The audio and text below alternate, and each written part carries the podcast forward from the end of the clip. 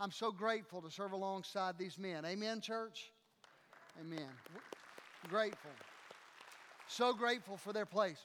Some of you will remember this, some of you perhaps not. It happened some time ago. 1988 was the year. Immediately, some of you said, Yeah, I don't remember that at all. I came way after that.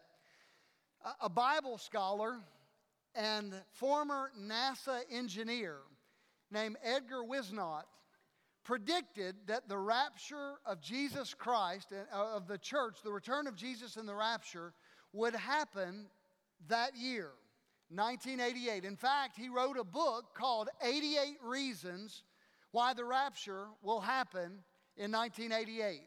Now, for those of you who are curious sorts and like to read the end of the book and like to know the rest of the story, that did not happen. I just want to make sure you are aware of that, okay? That did not happen in 1988. He actually wrote two books. He wrote that one and he wrote another one called on borrowed time. He studied the Jewish calendar, he studied the festivals, he looked at all of the, the timeline that we understand in Scripture. He added dates with prophetic uh, texts from Daniel and Revelation, and he surmised that the rapture of Jesus was going to happen September the 11th, 12th, or 13th of 1988. Uh, it was to coincide with Rosh Hashanah. It was absolutely in his heart and in his mind a guarantee. In fact, so much so that he uh, took out almost all of his life savings, printed these books. He sent 300,000 copies of the book 88 Reasons the Rapture Will Happen in 1988 to pastors and to churches all across North America. He sold, get this, he sold 4.5 million copies of that book. And it's interesting to me that it took on a, life of its own. People began to kind of get behind it, and momentum took place. In fact, the Trinity Broadcasting Network, TBN, began, they, they, they canceled their regular uh, programming and they began giving instructions for your unbelieving family members uh, of what they should do if they happen to find themselves in a world where lots of people have disappeared. And I, I you know, kind of in my cynical mind began to think how many unbelievers were watching TBN back then. I don't know. That's another story. That, that was interesting. There was a, another uh, slant to this. It became financially viable. Bible Prophecy News wrote this A man named Charles Taylor planned his annual pilgrimage to the Holy Land to coincide with Whisenant's prediction. And, and listen to these words. We, we uh, with the possibility of being raptured from the Holy Land as an incentive, only $1,975 from Los Angeles, or get this, $1,805 from New York. No return ticket necessary. Think about this. People were buying a ticket to the Holy Land with the idea the rapture is about to happen. And here's what was sold in that sales pitch of this trip we will stay at the Intercontinental Hotel on the Mount of Olives, which is uh, a place where you can get a beautiful view of the Eastern Gate and the Temple Mount. And if this is, in fact, the year of our Lord's return, as we anticipate, you might well ascend to glory within feet of the Lord's ascension Himself. What a sales pitch. Uh, church, what is that? What is that but wishful thinking? You don't have to be very much of a Bible scholar to understand that the Bible says that the Lord will return like a thief in the night.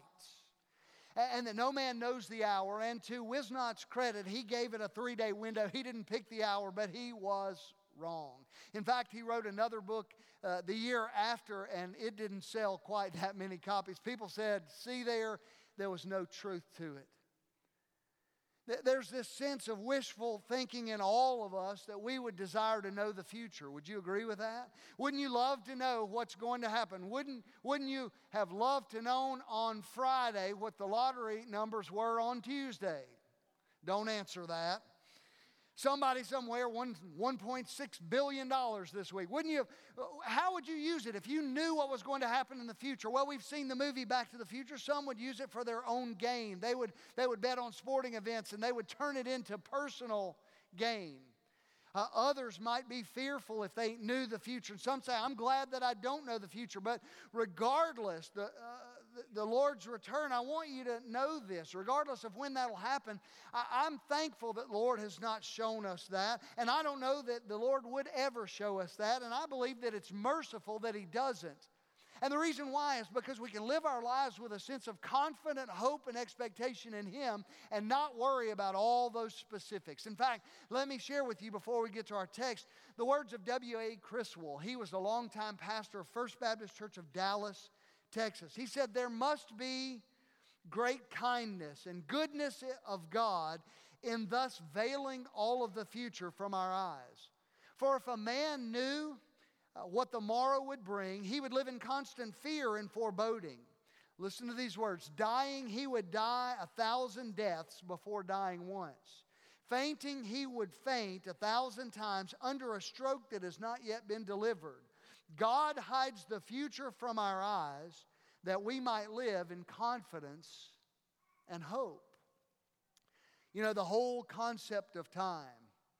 I'm intrigued by the fact that God doesn't light up the whole path. If He did, it would scare us at times to death. When it's hard to see what's in the distance, God will light up the next step. A lamp never illuminates the whole path, but it guides our feet to take the next step. And that's what James would tell us. As we continue in our study in James, I invite your attention to James chapter 4. Open your Bibles there. James chapter 4, beginning in verse 13. James is such a straightforward, forthright epistle. He has one goal in mind. As you're turning there, think with me. James is writing to a group of scattered messianic Jewish believers and to us. And he's wanting to paint a picture of real faith. He wants you to know this is what real faith looks like. That he wants you to know that when somebody has genuine faith, this is how it responds to a variety of circumstances in life. And, and it's beautiful how James moves from one subject to another and in every subject, he applies faith. He says this, if you remember back from the beginning, it's kind of recapping these messages. He said, When you have real faith, you can stand against trials that come from the outside. In fact, he said, You can even count it all joy when they do come.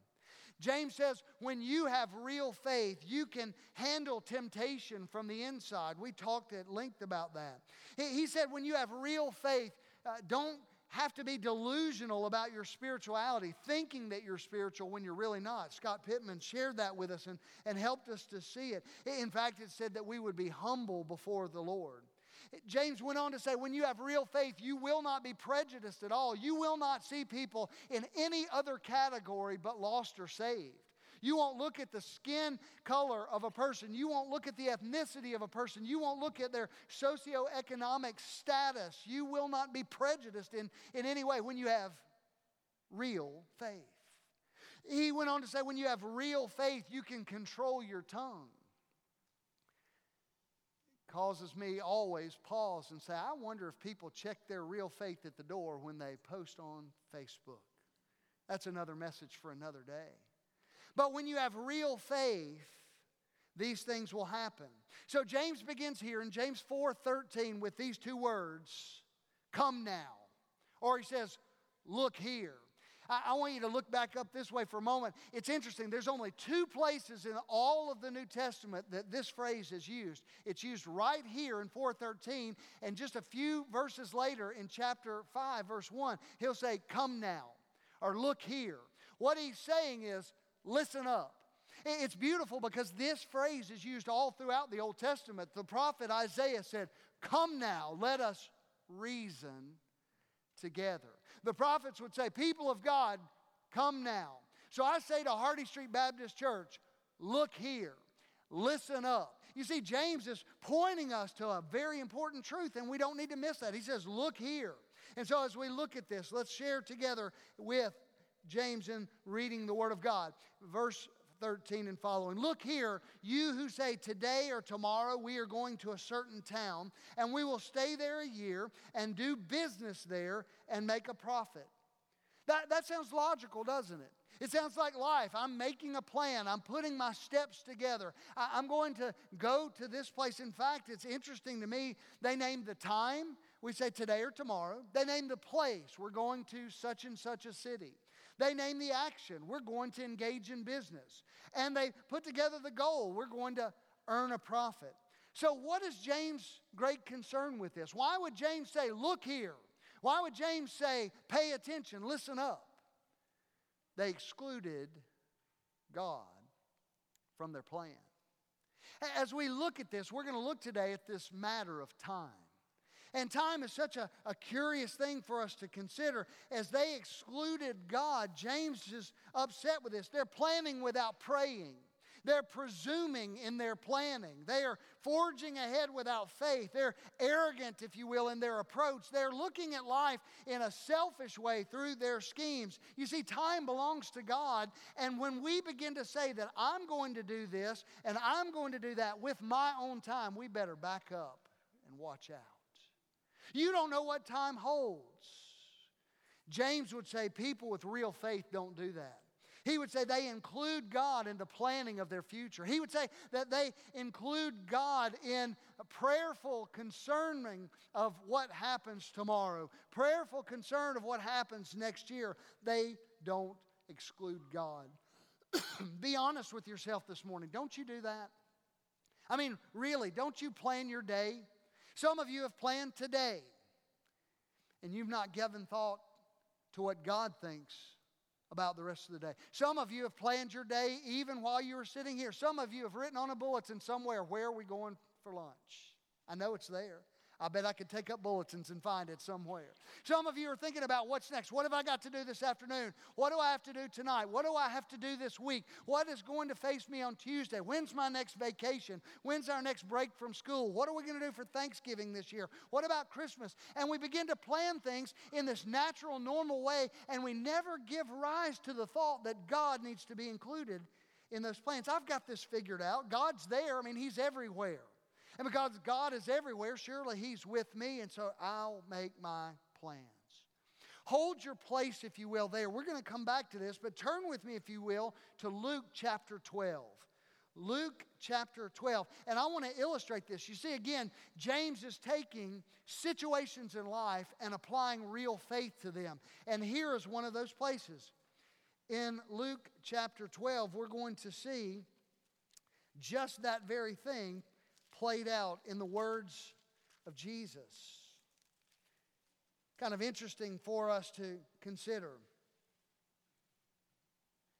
Verse 1 Meanwhile, the, crowd, the crowds grew until thousands were milling about. It says that they were even stepping on one another. I think that's kind of humorous. There's this crowd clamoring to be near Jesus. Dear friends, don't be afraid of those who want to kill the body. They can do no more to you after that. But I tell you, whom to fear. Fear God, who has the power to kill you and then throw you into hell. He's the one to fear. What is the price of five sparrows? Two copper coins? Yet God does not forget a single one of them. And the very hairs on your head are all numbered. So don't be afraid. You are more valuable to God than a whole flock of sparrows. What's he talking about? Why would he bring this kind of thing up? Have you ever been embarrassed? To pray for something, you felt like it was too small to worry God with. I mean, you, you, you've got friends or family members who are in the ICU and they're fighting for their life, or they're going through treatments, or they've lost a job, or they're facing some kind of calamity, or maybe a relational breakdown with a, a prodigal child. And you go, I, I don't know that I can bother God with this little thing. I mean, I, am not sure what it would be in your life. Maybe my, my dog has a limp, or I, I don't know, there, there's some issue with something that's going on in your home. Maybe you've got a, a leaky faucet, and you say, Well, that's too small. I, I don't need to trouble God. I, I think Jesus here is saying that no matter large or small, what your needs, what your requests, what your desires, what your hurts, what your burdens are, I care about you. I mean, think about all of the hairs on every head all around the world. God knows all of those. And the complexity of the knowledge and wisdom of God ought to be mind boggling to us. But somehow I find myself thinking this way. If I've got something big, then God's got to muster up power to answer that big prayer request. And if it's something small, then it's just almost too small to bother Him with. And God says, large or small, I care for you. Nothing is too big for God. Nothing is too small for God. And I, in my care and concern for you, want you to come to me. Continue with me, if you will, in verse 8. I tell you the truth, everyone who acknowledges me publicly here on earth, the Son of Man will also acknowledge in the presence of God's angels. But anyone who denies me here on earth will be denied before God's angels. You see, all of life comes down to me, is what Jesus is saying. All of life boils down to this question Who is Jesus? It boils down to what have you done with Jesus Christ? You know, there are times when we read and study Scripture, and it seems like God's given us this general approach as we look at our passage here in James, you would say, okay, God's saying I need to include him in my planning. I need to pray a little more. And we almost think God's lowering somehow the standard.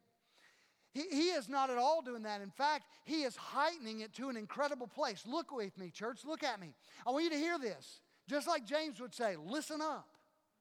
He's saying, I desire for every second of every day of your attention and your affection to be squarely focused on me. That means you ought not take a step without asking God to move in that. And there's freedom there. It's not burdensome, it's a joy. It means that everywhere I go, He illuminates the steps, He illuminates the path. And we'll get to it in a moment as we move back to James, where He'll say, Your attitude ought to be this Lord willing, I'm going to do this or that. Not just to say it, not just give lip service, but to give your heart wholeheartedly to God. And my question today is how many of us truly live that way? How many of us acknowledge God in the mundane, ordinary Tuesday morning or Thursday afternoon times of life? When you're between classes or you're on break at work, or maybe you're retired and you're sitting in your easy chair and you're drinking your coffee in the morning and you have no thought of God, nothing more than what the morning news is telling you has happened that day is of interest to you. And I'm telling you, church, that God's desire and His design for all of us is that today we would begin to acknowledge Him in all things. And He says that you would acknowledge me before men, that you would hold me up. Look on a little further as we continue in our text. Uh, then someone called from the crowd, Teacher, please tell my brother to divide our father's estate with me. I mean, it's almost like he, he hears Jesus speaking Jesus is talking about the weighty things of life, about eternal life, about acknowledging God. And this guy says, Hey, my brother has scammed me out of the estate and I want my part of the money. He's turning to Jesus as judge. And Jesus answers in verse 14. He says, Friend, who made me a judge over you to decide such things as this? Now, it's almost ironic. Jesus is the ultimate judge of life, but he's speaking to this specific place. And he says, Who makes me judge over that? In verse 15, he goes on to say, Beware, guard against every kind of greed. Life is not measured by how much you own. Some of us would do well to hear those words, and some of us would do well to underline that in our Bible. The, the, the life that you live does not consist of the things that you own. Money is no basis for life. Jesus said that's a terrible way to base your life. But tragically, we call that the American dream. We base our life on the scorecard of what we've got and what we can get. And Jesus said, don't do that. And he goes on and he's going to tell us why. And we'll see this begin to all tie in together. Jesus sets into a parable, verse 16. Then he told them a story. A rich man had a fertile farm that produced fine crops. He said to himself, What should I do? I don't have room for all my crops. Then he said, I know, I'll tear down my barns and build bigger ones. And then I'll have room enough to store all my wheat and other goods. And I'll sit back and say to myself, My friend, you have enough stored away for years to come. Now take, take it easy, eat, drink, be merry. Look at the presumption of time. I've got plenty to last me for years, it says. I've stored away so much that I'm good. Now look at God's response, verse 20. God said to him, You fool, you will die this very night. Your, your life, your soul will be required of you. Wait a minute, God. I, I'm still in my prime. Wait a minute, God, there's a whole lot of stuff that I've never seen or experienced. I'm still healthy, God. And he says, Then who will get everything that you have worked for? Who will own what you've prepared? The scripture says. Isn't that interesting, church? You'll work for a lifetime, and your kids or your grandkids will sell that stuff in a garage sale. It'll go up on the auction block. It'll rust or rot or fade away. Solomon in Ecclesiastes called this the ultimate vanity. He said it this way acquire wealth for yourself and then die. You can presume upon the future without God, but you can't plan out a future that excludes God because it doesn't work. In fact, if we go on through what he says about this, God says, I'm the one that prepares everything that you have. He says, Look to me. He tells them to consider the sparrows, consider the lilies of the field, and then seek me first in everything. Some of you need to get off the treadmill of trying to acquire and trying to plan and trying to scheme and strategize and put all these things in place and recognize that God desires for you to walk humbly before Him in trust, in prayerful dependence, and confidence that the future is in His hands. I love the old song that said, I don't know what the future holds, but I know who holds the future and I know who holds my hand. You see, Jesus Christ has your future planned out. And as we think about this, we have no idea what tomorrow brings. In fact, let me be fatalistic for a moment. Everyone look this way. Tomorrow could be the worst day of your life. Pastor, why in the world would you say that? Okay, let me go to the other side. Church family, tomorrow could be the very best day of your life. There may be something unexpected coming your way tomorrow that you have no idea about. Several years ago, I read a book called Between the Lightning and the Thunder. It was written by a youth counselor and he was at children's camp with their church. And every year at children's camp, they ran an obstacle course. And he had the course record. He'd done it for many, many years. And so it was always the, the thing that he would run it last. All the kids had run it, other counselors had run it, the pastor had run it, and it was his turn to run it. And the very end of this obstacle course, there was a big vat of mud. And you had to dive into the vat of mud and crawl under some things and come out victorious on the other side and, and hopefully you've done it in a, a reasonable amount of time. He ran the course in record speed and he got to the vat and he dove into the vat of mud and immediately realized, I can't move. He, he began to think in his mind, I'm going to drown in this mud. He could hear laughter through the mud of all the people that were standing around. Somebody very quickly noticed that he was not moving, that he was not coming up, and they rushed in and they eased him out of the mud and they saved his life. He's now quadriplegic. Between the thunder, excuse me, between the lightning and the thunder, he broke his neck. He didn't go to children's camp and say, Hey, I think my life will take an altering course. He never dreamed when he ran that obstacle of course that was going to happen. And, folks, what I'm trying to tell you is you have no idea what tomorrow holds. I, I drove this week a number of hours. We drove back from Pigeon Forge, and then we had to make a, a, a running trip back up toward Memphis, Tennessee to move our daughter into her new apartment. And on the way back, there was a vehicle that had flipped several times on the side of the road. And, and I just envisioned the driver's a brand new pickup truck, beautiful pickup truck seconds before, but now it was a mangled mess of metal. And I began to think of myself, where was he going? Where had he been? What was he planning on doing? Maybe he was on his way to a football game, or maybe he was on his way to a family event, maybe to a wedding. I, I don't know what he was doing, but life had changed in an instant. And I don't want us to be fatalistic. I don't want us to be fearful, but God doesn't tell us the future. And James says to us, for this very reason, that we ought to say, Lord willing, this is what I'm going to do, because we begin to bring God into the equation of our lives. And when we do, we can have confidence and peace. Think about this God is an eternal God. All throughout Scripture, I, I, don't have the time to go through this, but think of Job. Job said, My life is like the lengthening shadows, my life is like grass. it produces, it burns up, and it blows away. James goes on in our text in just a moment and says, Your life is like a vapor, like a morning fog. It's just, poof, it's gone. And what do we do? It's interesting. We want to prolong life. Now, I understand that. You want to eat healthy and do right and, and live a positive life, and those things are good. But, but some of you have got this mindset I'm going to live to be 110 in perfect health. I'm going to lay down, go to sleep, and wake up in glory. The problem with that is this how many 110 year olds do you know that are perfectly healthy? It doesn't work. It's not reality. But God is eternal and life is a vapor and it does not matter. Hear me, it does not matter if you are 8 or 88. In the eyes of an eternal God, neither of those is very long. I want you to know that we're eternal as well. You were created for all eternity and you will exist eternally forever and ever, somewhere.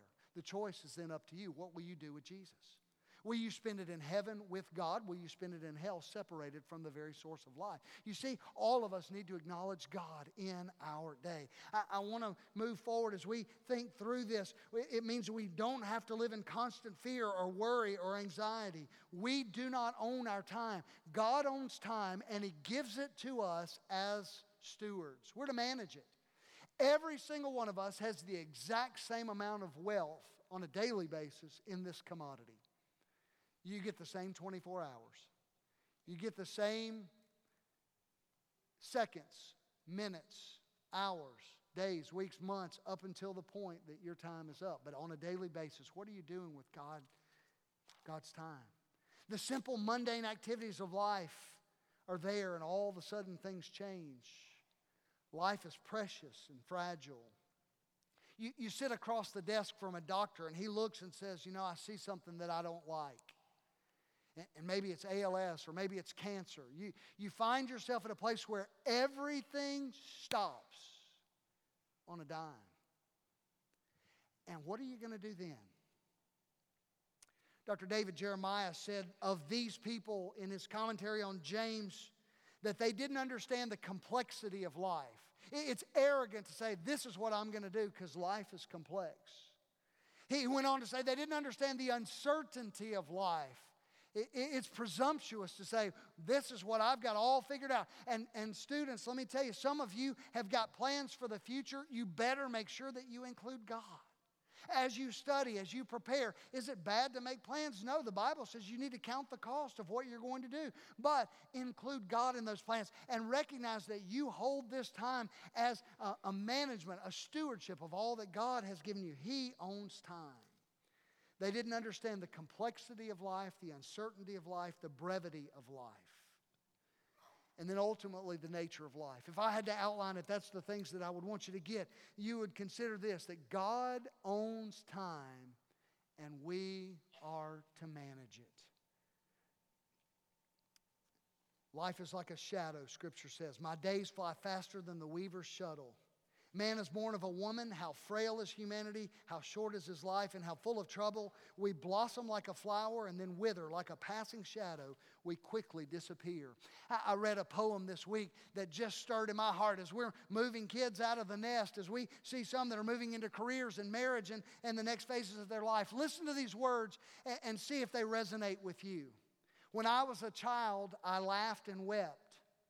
Time crept. When as a youth I dreamed and talked, time walked.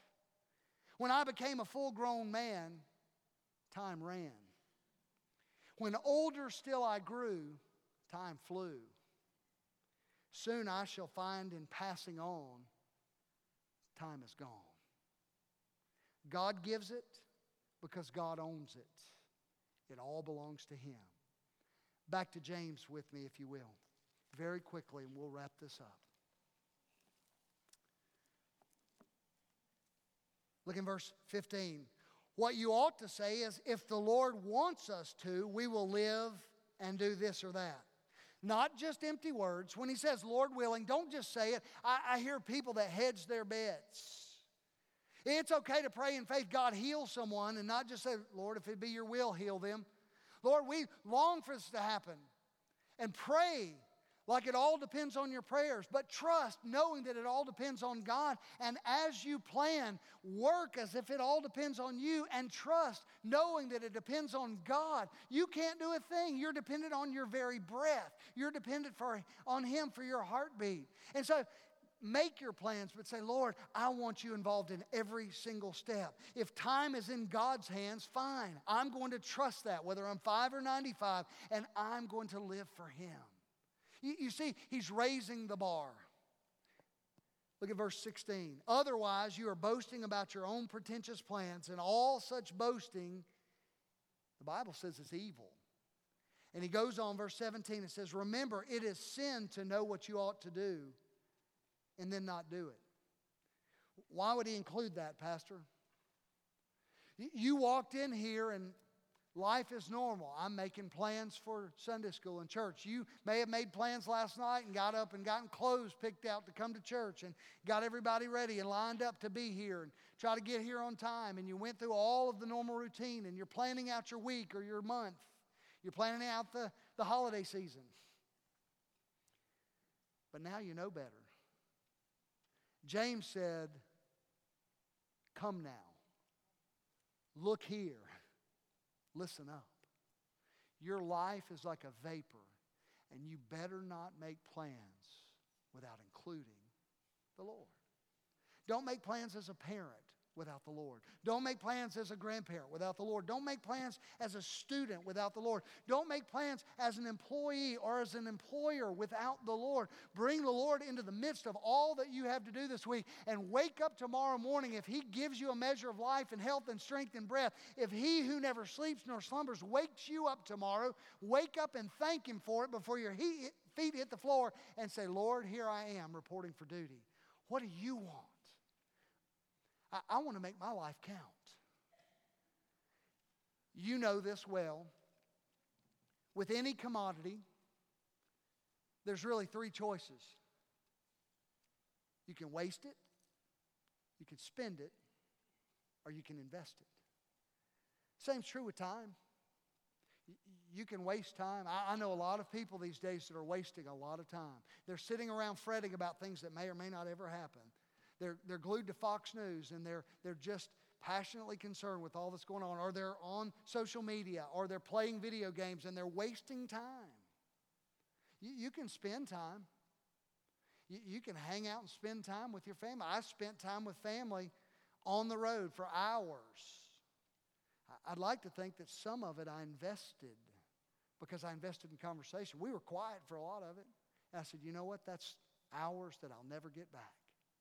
Why don't you begin to invest your time in things that are important to the Lord? Like passing on your faith to others, like me, making disciples that make disciples, like getting on board with the, the mission of our church to reach our neighbors, the nations, and the next generation. I, I love this text of Scripture. It's not one that you need to run past quickly, you need to slow down and read it and, and see that God owns time and He gives it to us as a gift. Final word. If you've never placed your faith in Christ, there's no other time better than right now. The Bible says this is the appointed time. Today is the acceptable day of homecoming. I'm going to invite our musicians to come. We're going to sing together a hymn of invitation, a decision time for you. If you need to make a decision for Christ, you come today. If you need to be saved, come today. If you need to repent of presumptuous planning without prayerful consideration, repent. If you need to join our church, we would love for you to come. As Lord leads, you let him have his way. Let's stand together and sing.